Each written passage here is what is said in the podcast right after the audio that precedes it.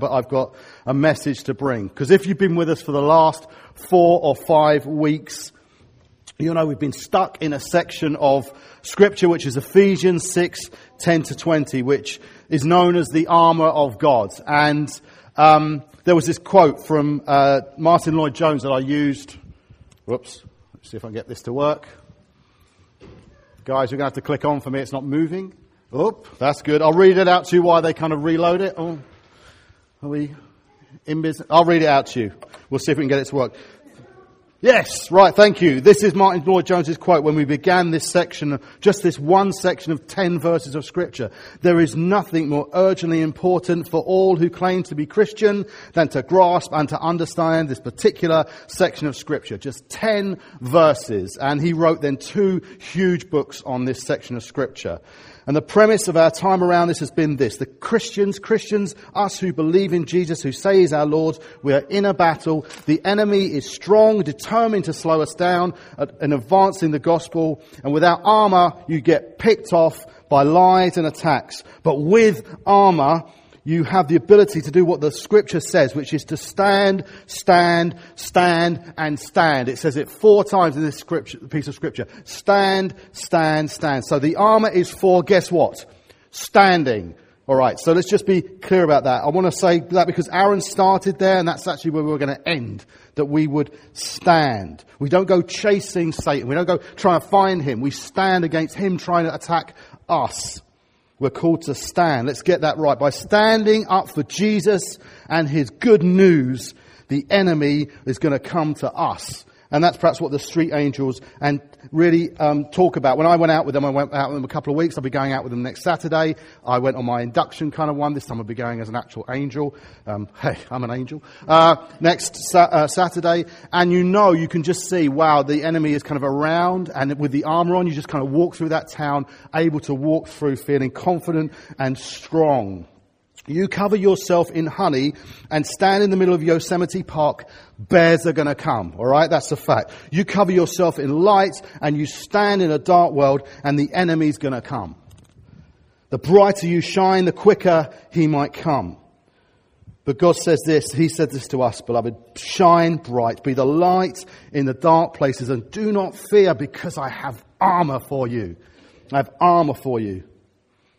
Christians, you want to be left alone by Satan. It's pretty easy. Just don't shine. He'll never spot you in the darkness if you don't shine. But we know that's wrong. We know we're here to shine. This dark world needs us to shine.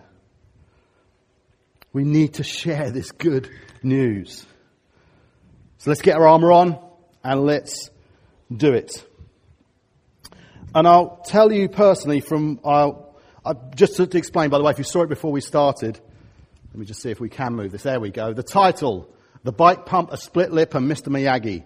I will explain that as I go through. So I'm going to hold you in suspense to the why I named it that, but felt God just speak to me about something particular I wanted to talk to you about. But let's say something. I can tell you from personal experience, um, but also watching a few people, especially in recent months, closely of late, and that's why I asked George to share a bit. You know, when you shine out sometimes and you're having difficulty with your armor, you're like a pinata. Satan likes to hack at the vulnerable bit he can find. He finds that vulnerability, finds that crack, and he's not a gentleman. He's not restricted. He thinks, I've got something, I'm just going to crack away because I can see a split appearing. If you ever watched this, if you've ever done the pinata, you're looking for, you're blindfolded, you're hoping that the person blindfolded hits the bit that's starting to crack. And he hits away at that until eventually he whacks and he's hoping that he can split open and all the goodness and all the goodies that God's put in you just kind of just spill out all over the floor. That's what he's trying to do. You need armor. Under that armor we can be as vulnerable and as soft and as gentle as a cardboard donkey, full of goodness and stuff to share.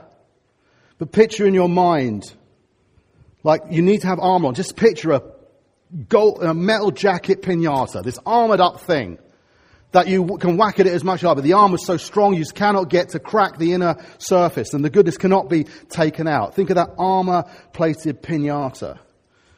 Anyway, I get the last slot. I get the last piece of the armor itself. And I had a really interesting time getting ready for this. Supposed to, a joyful time of reading scripture. If you saw my Facebook post, even in the car, trying to finish it off. And I had a difficult time of attack last night of like just trying to destroy what I felt confident to bring. I experienced that kind of moment of, hang on a second, you, you, you're not, this isn't any good. And I thought, no, you liar. I had to actually apply armor last night to get ready for this morning. So I've had a really interesting time getting ready, which makes me more convinced this is right to bring. I'm going to talk about the helmet of salvation and the sword of the Spirit. Both of these things are amazing, and I'm, I'm, I'm genuinely excited about. And we're going to end up praying today. So we're going to run over. I think you've probably worked that out already. But we're going to end up praying today, and then we'll pray tonight as well. If you can make it to my house, we're going to pray, continue to pray in this space. Let's just once again look at the uh, scripture um, for the whole section up to verse, um, I think I'll go to verse 18. So we'll do 6, 10 to 18 because Aaron's going to speak on 18 next week. Let me read it to you. It's up there on the screen and I've highlighted the piece we're talking about today. But let's read the whole thing. This is Ephesians 6, 10 to 18. Finally, be strong in the Lord and in the strength of his might. Put on the whole armor of God that you may be able to stand against the schemes of the devil. For we do not wrestle against flesh and blood, but against the rulers, against the authorities, against the cosmic powers over this present darkness, against the spiritual forces of evil in the heavenly places. Therefore, take up the whole armor of God, that you may be able to withstand in the evil day, and having done all to stand firm. Stand therefore, having fastened on the belt of truth, and having put on the breastplate of righteousness and as shoes for your feet, having put on the readiness given by the gospel of peace. And in all circumstances, take up the shield of faith with which you can extinguish all the flaming darts of the evil one. And then today, and take the helmet of salvation and the sword of the Spirit, which is the word of God, praying at all times in the Spirit with all prayer and supplication. To that end, keep alert with all perseverance, making supplication for all the saints. That's amazing scripture. Thank you very much.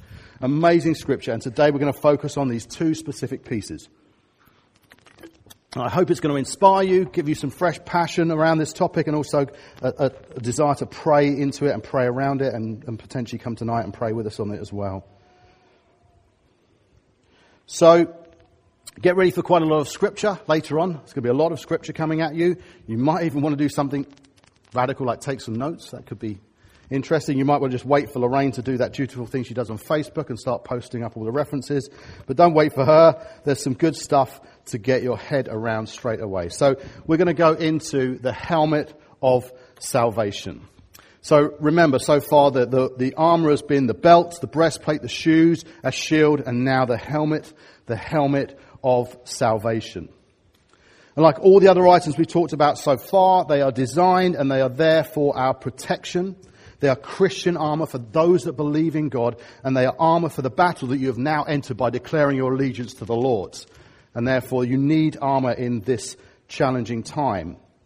Um, like all the other items that are for protection, we can be a little bit too simplistic about how, what we actually think of it. We can kind of think, yeah, yeah, I get it. It's kind of to protect the mind, yeah? And we can kind of leave it at that level. But, but that's actually um, too literal. This is supernatural armor in a supernatural battle. It's supernatural. So it's not just like, well, I get a thought and protect it. That is, that's a good thought to have. It's, yes, it does that too, but there's more to it than that. That's not what Paul's saying either, I don't think, in this particular letter. So let me just explain that a bit better. It's more than mind protection. Like any armor, it's only as good as what it's actually made of. So the tougher the material, the better the protection. You don't play American football in a paper chef's hat. Okay? You don't go into a battle with a helmet made of crepe paper. That crepe paper of a thin view of Christianity, a shallow view of what salvation really means. It's come out a lot in the worship today. Salvation is far more. Salvation is dense is a deeply dense thing of, of multiple layers. You have to appreciate how dense and thick salvation is so you realize how dense and thick this helmet could actually be. And the reason we need a helmet of salvation is rooted in an understanding of what it actually means to be saved. So although it's true that you can say, I've been saved, salvation is more than that. And we can look at 1 Thessalonians 5, 8. Maybe I didn't put it up there. I didn't. No, I'll read it to you because it just says this. Simple statement. For, and for a helmet, the hope of salvation. So, and for a helmet, the hope of salvation. And Peter kind of set it out when he spoke out today, that hope of salvation, what we are destined to inherit in the future. The salvation we need to put on is much, much more than just a personal acceptance that we have been saved. That's true, but it's the hope of salvation, what it actually means in its totality. It's something that has happened. We have been saved. We have said, Jesus Christ, would you be Lord of my life? We are being saved. It's happening right now. I'll talk about that again in a second. And it's something that will happen to eventually we will be like him. We will inherit this new heaven and this new earth. Um, Lloyd Jones describes this as three tenses, he says. There's three tenses of salvation. We've mentioned this before, but I want to re-emphasize it. You put, if you put your faith in Jesus and you've asked Him to rule in your life, you've been saved from your past, you're being saved from your present, and ultimately you're being saved from future judgment. So past, past is justification by faith in Jesus. Through Jesus, it's just as if I'd never sinned. When I put my faith in Him, I am wiped clean through the death on the cross. Sin has left my life. It no longer has a hold over me. We know that. But present, sanctification, we're not perfect. And there's an ongoing work going, going on in us. Terry Virgo says, You're being saved daily. Each day we stumble, but the salvation continues. No, I've saved you from that again. I've saved you from that again. That thought, that action, that deed, I've saved you from that again. And then there's glorification. When Jesus returns and we are taken up into heaven. And if we can wrap our heads around that, the density of salvation from my past sin, my present stumbles, and my future judgment, then we start to reshape our thinking. Ephesians 5 said we are washed by the word of God. So whatever we did with the, in the past, dealt with. Whatever we're doing right now, this morning, yesterday, dealt with. Whatever may come in the judgment of the future, dealt with. Romans 8:30 says this. I think I put that at the bottom. And those whom he predestined, he also called. And those whom he called, he also justifies. And those whom he justifies, he also glorified. There's a false promise out there that salvation means an easy life now. Everything will be fine just now. That is a paper hat. That's a, that's a weak spot in the pinata and it gets easily hit. It's easily proven to be false. As George shared, tough week. So how could it be if everything's going to be right now and you believe in Jesus, but you're having difficulties? So any gospel you hear about believing Jesus and everything's just going to be peachy is a paper hat and it won't stand up in a battle. We need to take the gospel in its entirety so that we can keep going. Lloyd Jones says it's big, that's the problem with the church. The church has got this very narrow view and it started to promote a thin view of salvation. It doesn't appreciate what it, the huge thing it actually is, the density it has been. He says if we carry on like that, the church will really suffer. And this was written a while ago and he's been proven kind of right. If the only salvation we offer now, and there's a lot of this online, that just believe in Jesus and things are going to turn around in an instant and everything will be great. Everything will be amazing and all your issues will disappear. All the challenges of life will go away. That's thin. It's shallow. It will take 10 minutes to knock that off the head of a novice Christian or out of us if we drift into that mindset.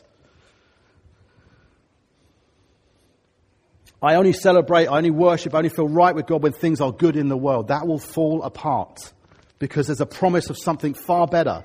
He's helping us now, but there's something far greater promised, which is when there is no more pain and no more suffering ahead of us. And He's helping us in this life to keep us going, remembering we have that to inherit.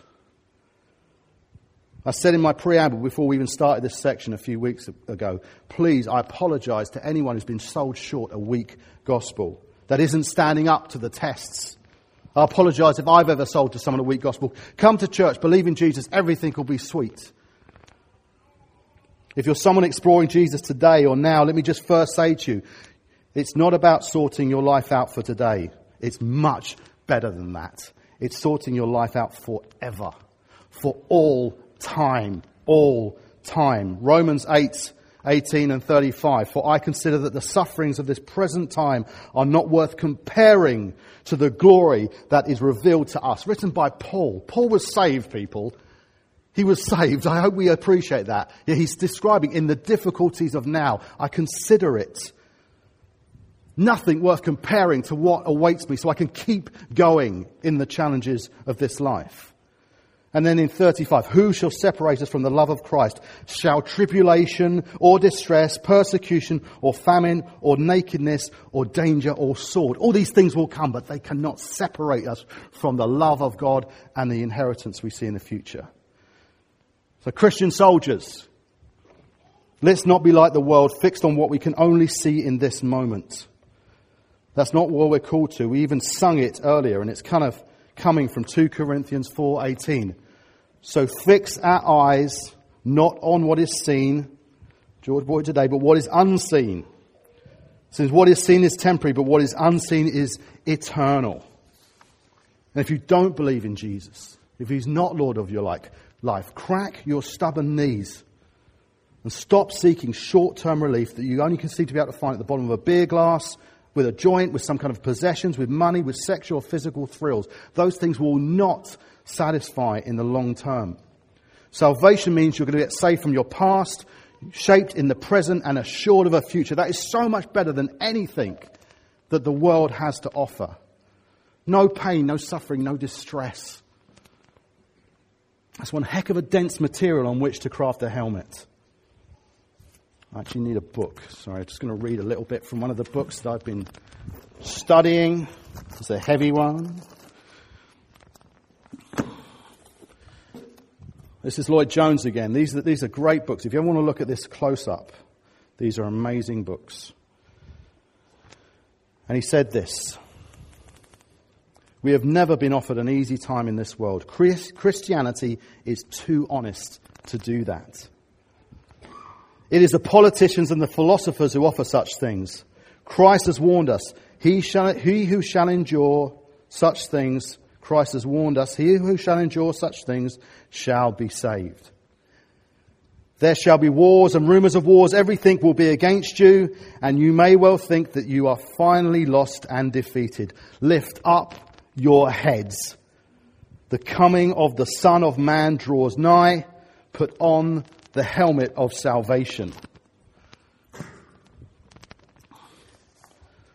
So let's talk about the sword of the Spirit. Ah, great thing to talk about, the sword of the Spirit. This is a big shift of emphasis. This has been about protection so far, and now we've hit this thing, this sword. And will, opinion will be a bit divided around the sword. There is different opinions around the sword. Uh, there's a lot of talk of what it actually is and how you actually use it. But thankfully, a little bit of study, a little bit of time looking at this, and it becomes powerfully clear. Where I think this is an issue is where we think of it naturally again, not supernaturally. And we're going to explore that. Ironically, the reason we misunderstand it is because we don't know what it does. So we need Scripture sometimes to understand Scripture. I know that might be a bit confusing, but it might make sense at the end. So the first point of clarity is it still is both, it's both defensive and offensive, the sword. It's only the only part of the armor that is offensive because you can't really hit someone with a shield you can't really, despite a character in Austin Powers called Odd Job, if you know that film, hit someone with a shoe. It doesn't actually work. There's a sword. And it's the only one that is offensive. But I have to point out that it is, and it is also defensive. So when you're up against a formidable foe, there's a huge part of your attack is about parrying, about blocking blows, about stopping things, and then attacking. But if you watch a sword fight or a fencing game or even a lightsaber battle, there's a lot of defending and then occasional, then there's more defending as more blows will come in and occasional, so it's a mixture of things happening at the same time. If you've got a, if you're a Roman soldier, you've got a shield and a sword, so you're defending and then you're attacking.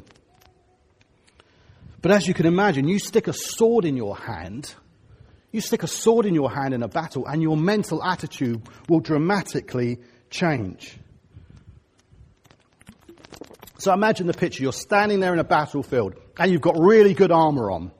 And it's almost impregnable. It's tough stuff. And you're standing there and there's arrows coming in and there's attack coming. And you're standing there thinking, well, I'm, I'm not getting, I'm feeling strong. I can stand here. I can stand. I'm good. Then someone says, here's a sword. You think, ha ha, this is different. This is different from all of this. I can do something powerful with this.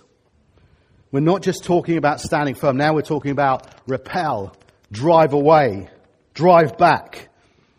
Bring your lies, your accusations, Satan. I have a sword. The word says, what makes Satan flee? James 4 7. Resist the devil and he will flee. It never says, chase him down. It never says, go find him. He will come and he will try and give you difficulty. Resist and he will flee. So we have to balance the respect for who Satan is. And unfortunately, in my spell checker, in my word, many a time if I mistype it, that turns to Stan. So often I'm thinking the respect for the enemy Stan. No, the respect for, he has a name. And he is someone of formidable power, but nothing compared to what he have. And when we get this sword in our hands, things start to dramatically change. He doesn't come to us and is feared by our armor. He just knows that that means that you are protected. But he sees a sword. Everything starts to change.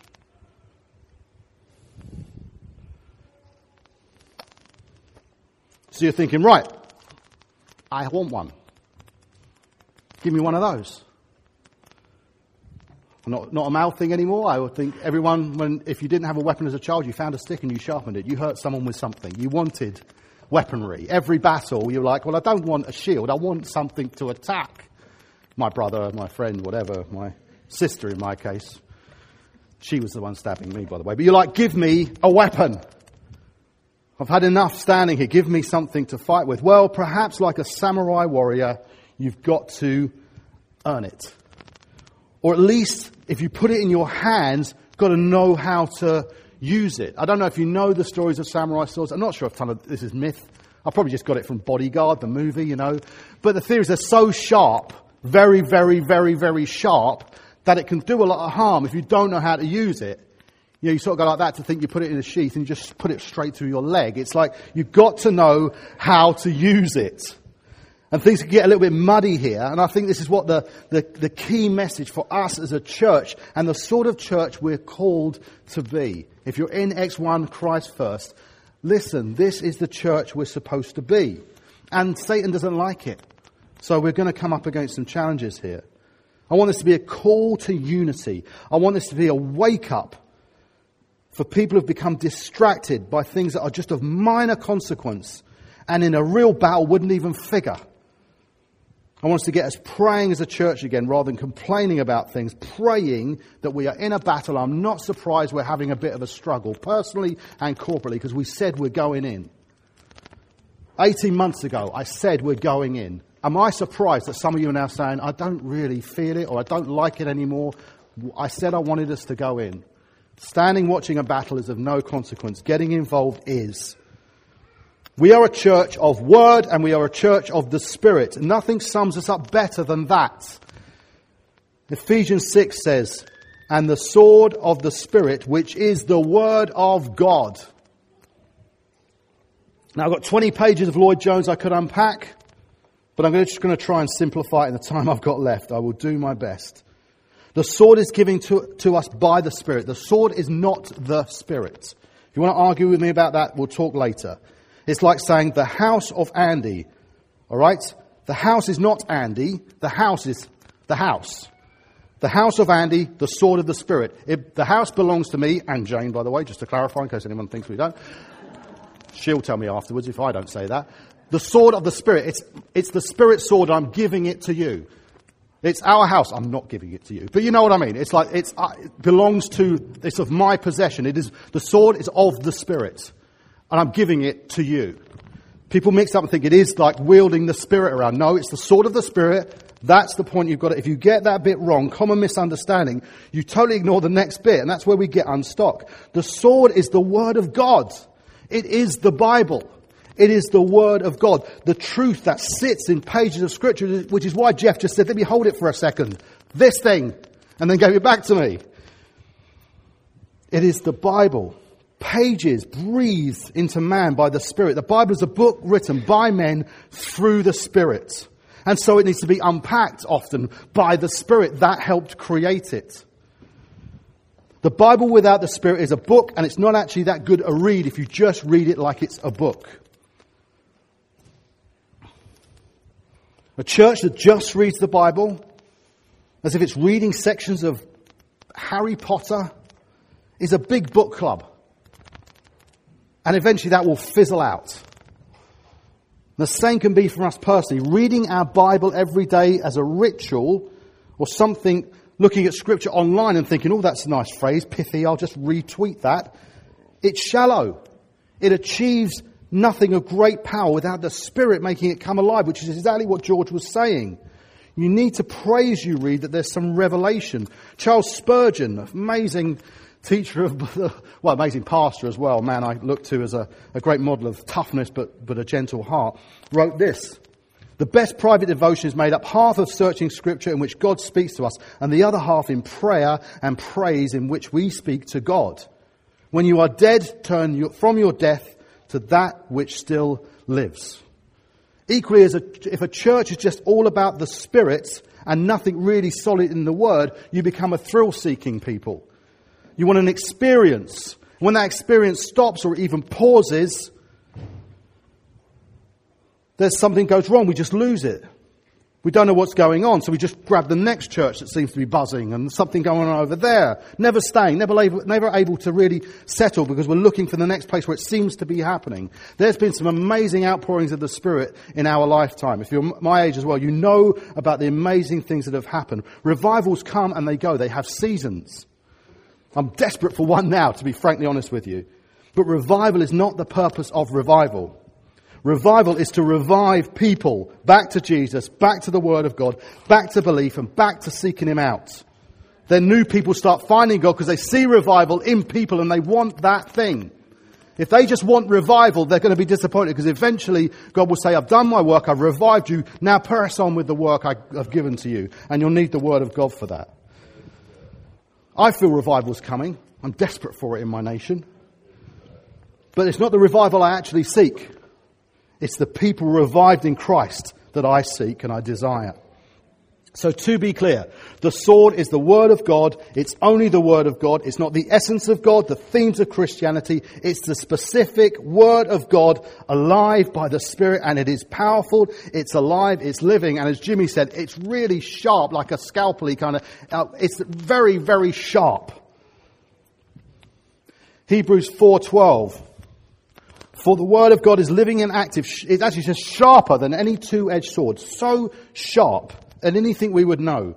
Piercing to the division of the soul and the spirit, of joints and of marrow, and discerning the thoughts and attentions of the heart.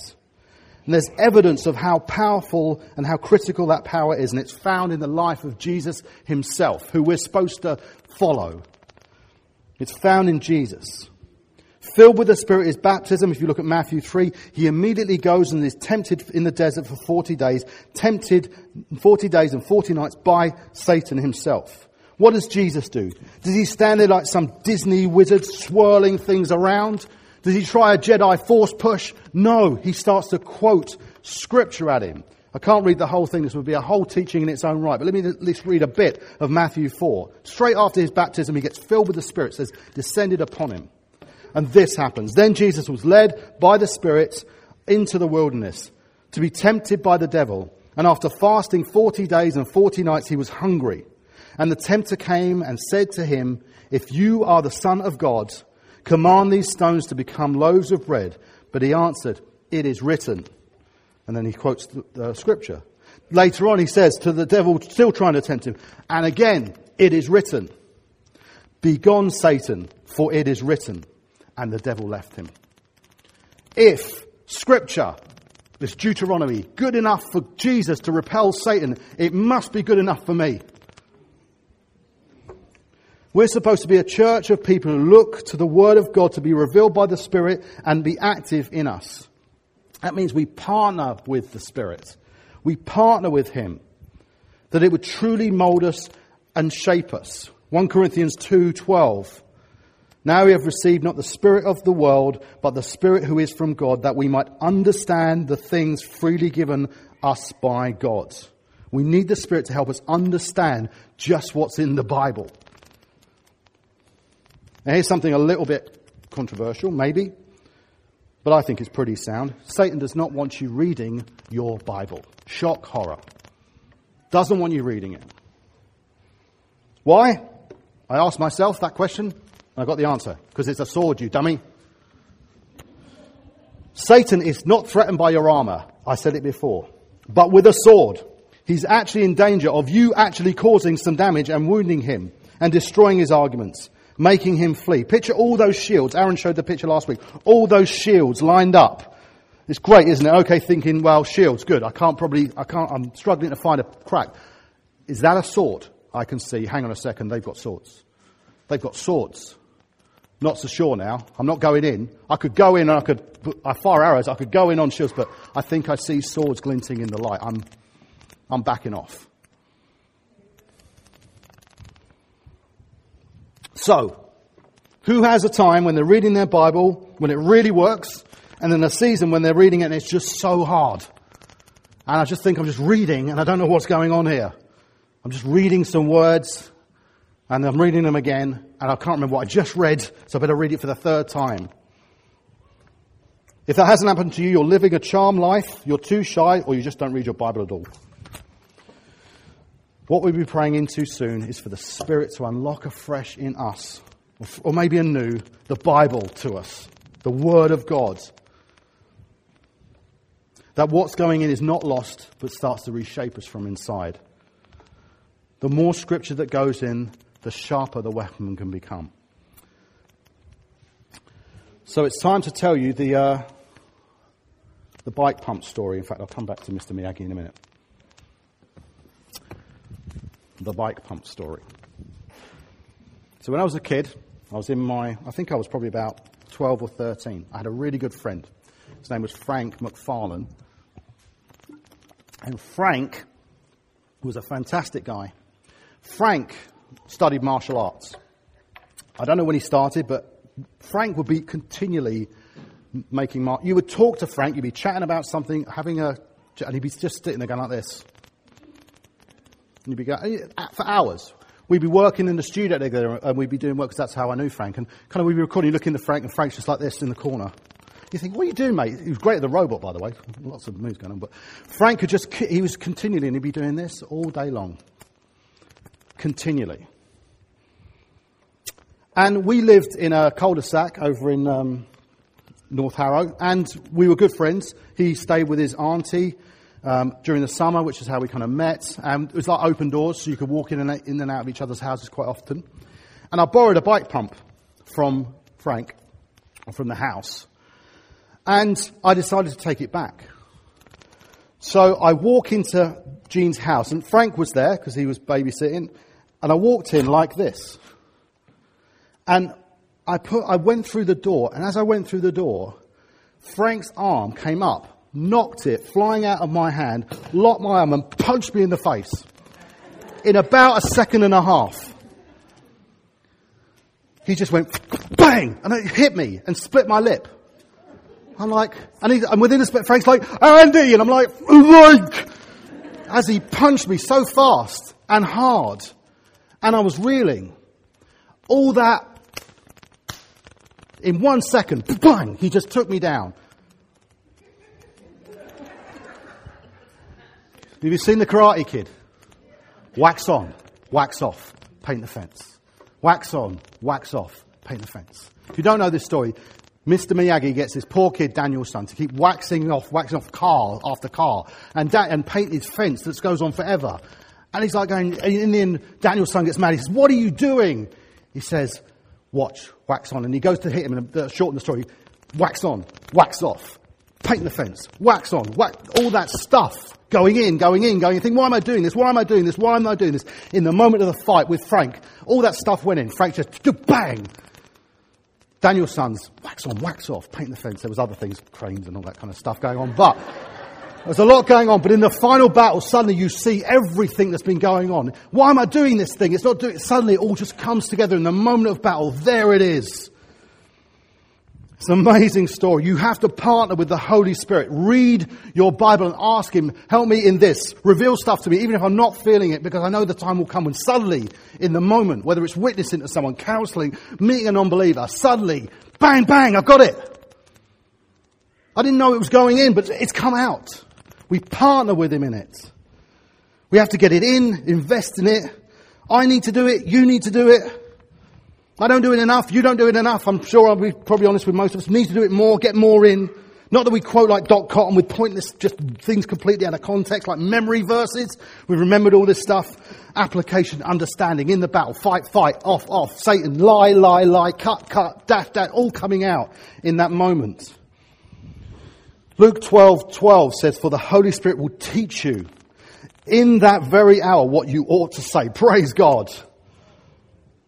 He will pull it out of us, but we need to get it in us. It can't come out just nowhere. There is moments when stuff comes from revelation, but most of the time it's because we're putting it in by the Spirit saying we just want it to go in so it comes out. So when you or others are being attacked by lies or self-worth or anger or danger or doubt, you repel the enemy. That cannot be right. That cannot be right. I know that because scripture says. I'm going to overrun. Is that alright? Good. Oh, well, five of you stay, the rest go have coffee. Um, Aaron's going to have a right go at me after this. Right, so when you're being attacked, you know you can actually fight them off. Reading your Bible in truth. Truth in, truth out. Truth in, truth out. Truth in, say it. Truth in, truth out. Say it. Truth in, truth out. Amen. Church, I do love you so deeply, but it is time for some of us, and some of us are mature Christians, to kind of have a growth spurt again. To remind ourselves, not being fooled don't think there's some app for this stuff to make it shortcut and you can just do a little bit and it'll all work out. There's no shortcut if you want to fight off attack and fight off doubt. There's a reason some of us are struggling or we're struggling now, often because there's a lack of investment, not enough training in the word that actually shapes me and molds me. I read it, but it doesn't really go in and change me. Training is hard. I watched Joel, my son, train uh, last year when he was training for high jump. This week he won a district sort of local thing high jump six, one six one, one meter sixty one. That's way over Sue's head, by the way. Just jumped over. That didn't happen by chance. He didn't walk up one day and think, right, guess you kind of jump backwards, do you? He trains. I watched him train. And most of his training actually was not actually jumping. He was just running up. He would run, he would measure his runs, he'd run up and he'd just go like that at the end. And go back, and think, how boring is that?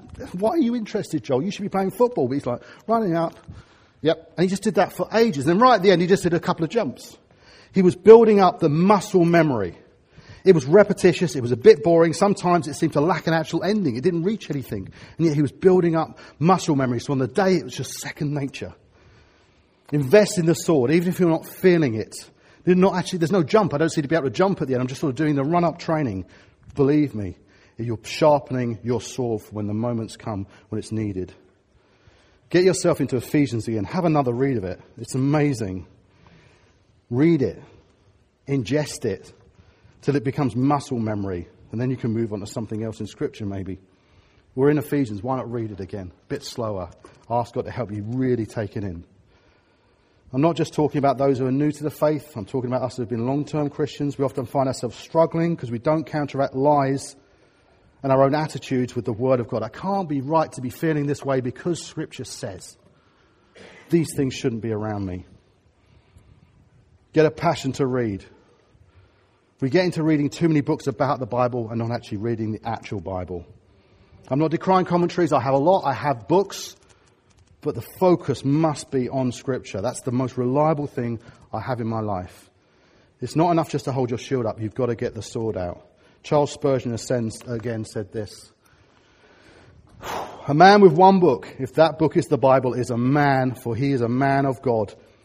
Cling to the living word and let the gospel of your fathers, let the gospel of, your, of the martyrs, let the gospel of the reformers, let the gospel of the blood washed multitude before the thrones of God, the gospel of the Lord Jesus be your gospel and none but that and it will save you and make you the means of saving others to the praise of God. That was written on a bulletin board.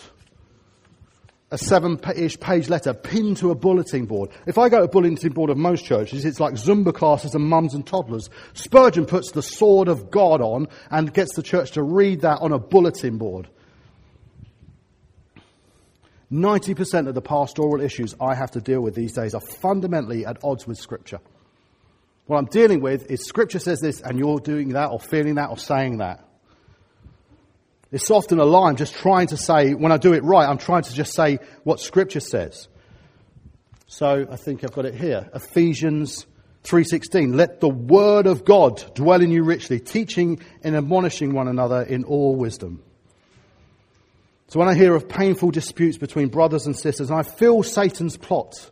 I've been there and I've, I've ministered to two people who I love, and I'm just thinking, Satan's like going, I've got them fighting, got them arguing, got them annoyed with each other. Yes, yes, yes, yes, yes. And I'm trying to just speak the word of God. And it doesn't happen instantly, it just has to dwell in and, and work itself through.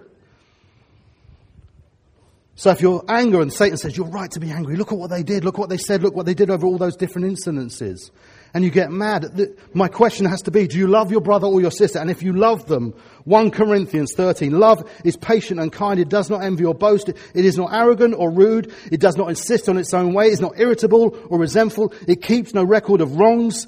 It does not rejoice in wrongdoings, but rejoices in the truth. Love bears all things, believes all things, hopes all things, endures all things. That's love. And that's what we will pursue. We can't have disputes with one another. Ephesians 4 2, with all humility and gentleness, with patience, bearing with one another in love, eager to maintain the unity of the Spirit and the bonds of peace. You got issues with an elder. Don't gossip. Don't complain to others, 1 Timothy 5 will tell you how to deal with it. Read 1 Timothy 5. It'll tell you how to deal with it. And then come and talk to us. Don't want to come to church anymore. Don't feel it. Not, don't want to come that often. Hebrews 10.25. Don't give up meeting together because. Read that. Satan comes like an accuser, knocking you down. Up with your shield, out with your sword. Cut the lie. Cut the lie. Cut the lie. You're worthless. No, Psalm 139. You are fearfully and wonderfully made in the image of God Himself. How can that be true? I cannot be worthless. I'm made in His image. Worried God's left you, not feeling His presence, dry. Satan loves that, loves blaming the church, loves blaming you, loves you blaming God. He fires that arrow in and he fires it in where he can see a vulnerability. If you feel that way at any time, find Romans 8 and say this to the, to the enemy who would try and make you dry, distracted, away from God. I don't feel him anymore. No. No. No. In all these things, we are more than conquerors through him who loved us. For I am sure that neither death, nor life, nor angels, nor rulers, nor things present, nor things to come, nor powers, nor height, nor depth, nor anything else in all creation will be able to separate us and me from the love of God in Jesus Christ our Lord. No, no, no. No. When you slipped up again, fallen, and Satan says you blew it. Feel dry, you feel condemned. There is no condemnation for those in Christ Jesus, nor anything else in all creation will be able to separate us from the love of God. There is no condemnation for those in Christ Jesus, for the law of the Spirit has put us to life. We are free in Jesus. We are free from sin and death. Can we stand and I will pray? Can we stand?